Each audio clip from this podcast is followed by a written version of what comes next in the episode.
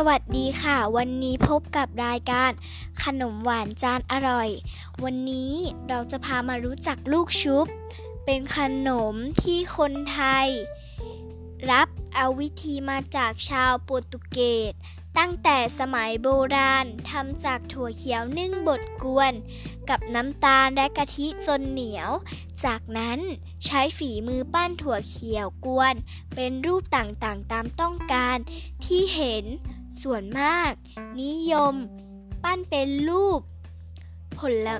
ผลไม้รูปเล็กๆ น่ารัก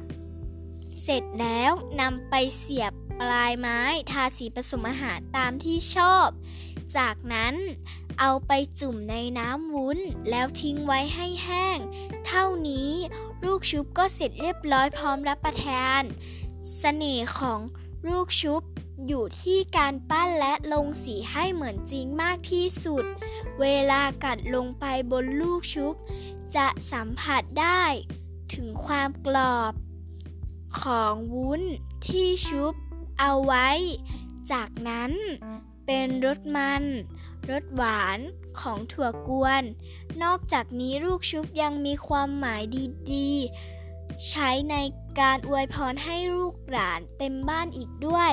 สำหรับวันนี้รายการขนมหวานจานอร่อยขอลาไปเท่านี้นะคะ อย่าลืมติดตามกันเยอะๆนะคะ